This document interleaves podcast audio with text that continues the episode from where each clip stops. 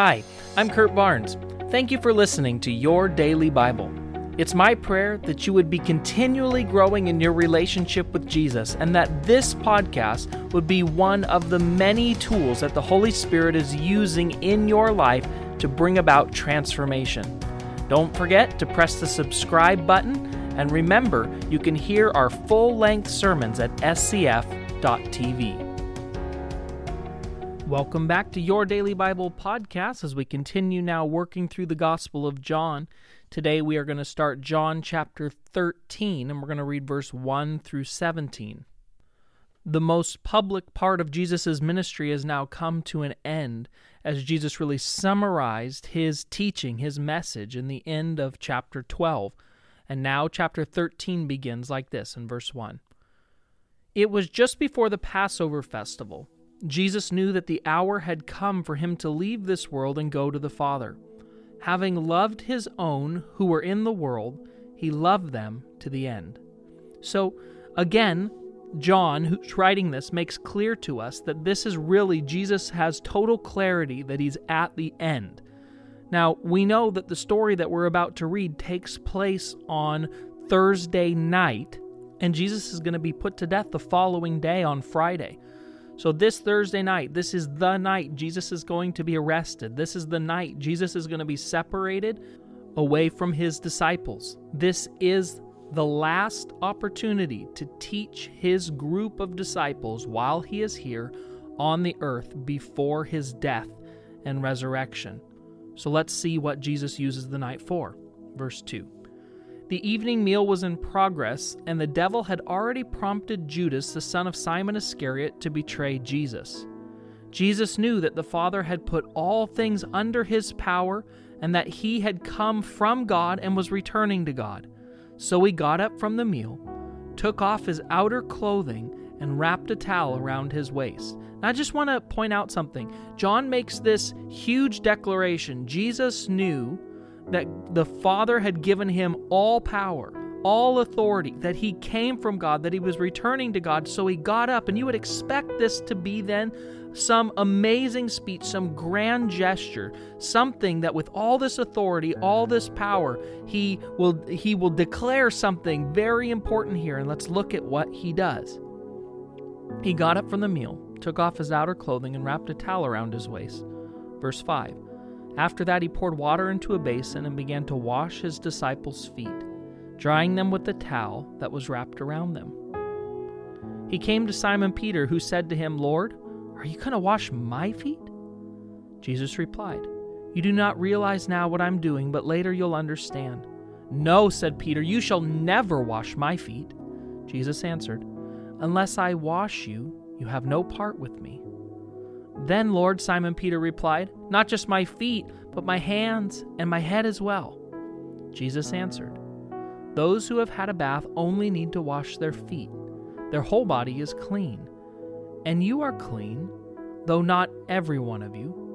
For he knew who was going to betray him, and that was why he said, Not every one of you is clean. When he had finished washing their feet, he put on his clothes and returned to his place. Do you understand what I have done for you? He asked them. I want to just point out something really quick. Which disciples' feet did Jesus wash? All of them. That includes Judas, a man who just hours away from this moment is going to betray him for silver. He's going to be mocked, Jesus. He's going to be beaten. He's going to be tortured. He's going to be whipped. He's going to be um, have a crown of thorns pressed into his flesh. He's going to be stuck on a cross. And the man who led authorities to him, Jesus gets down, humbles himself like a servant, and washes the dirt from his feet.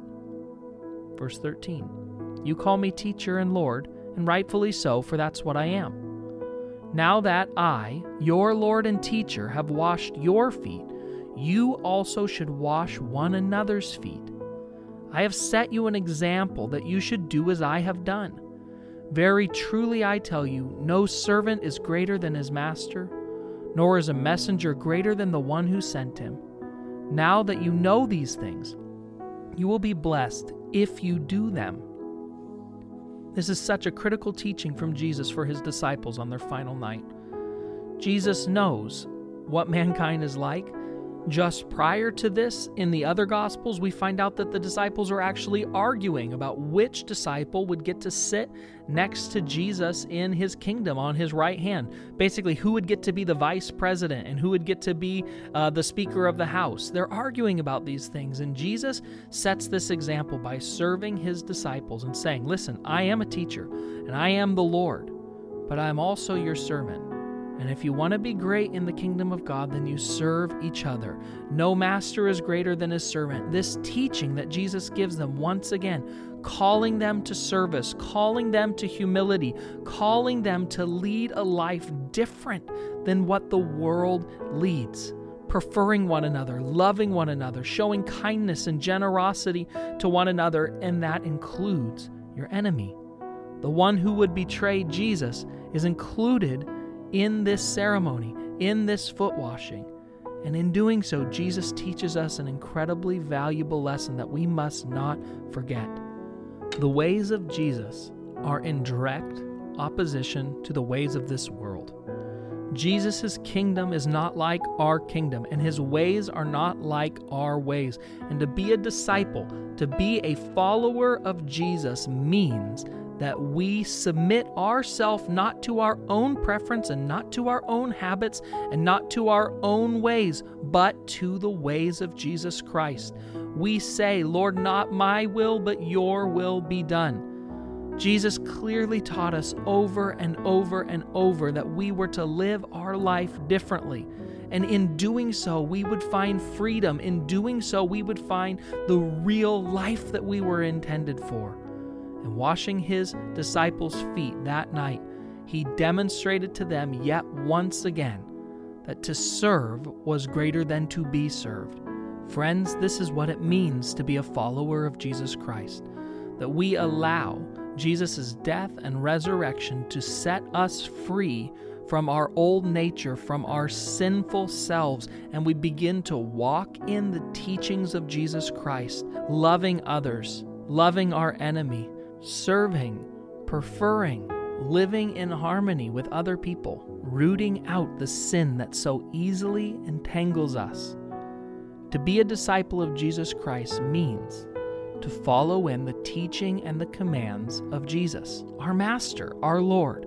Jesus, over and over and over again, challenges us. He, he challenges our natural way of thinking and he sets us right he shows us what God's original intended design for our life looks like. He modeled it, He taught it, He demonstrated it, and then He calls us to go, live that life, and teach others to obey all of His commands.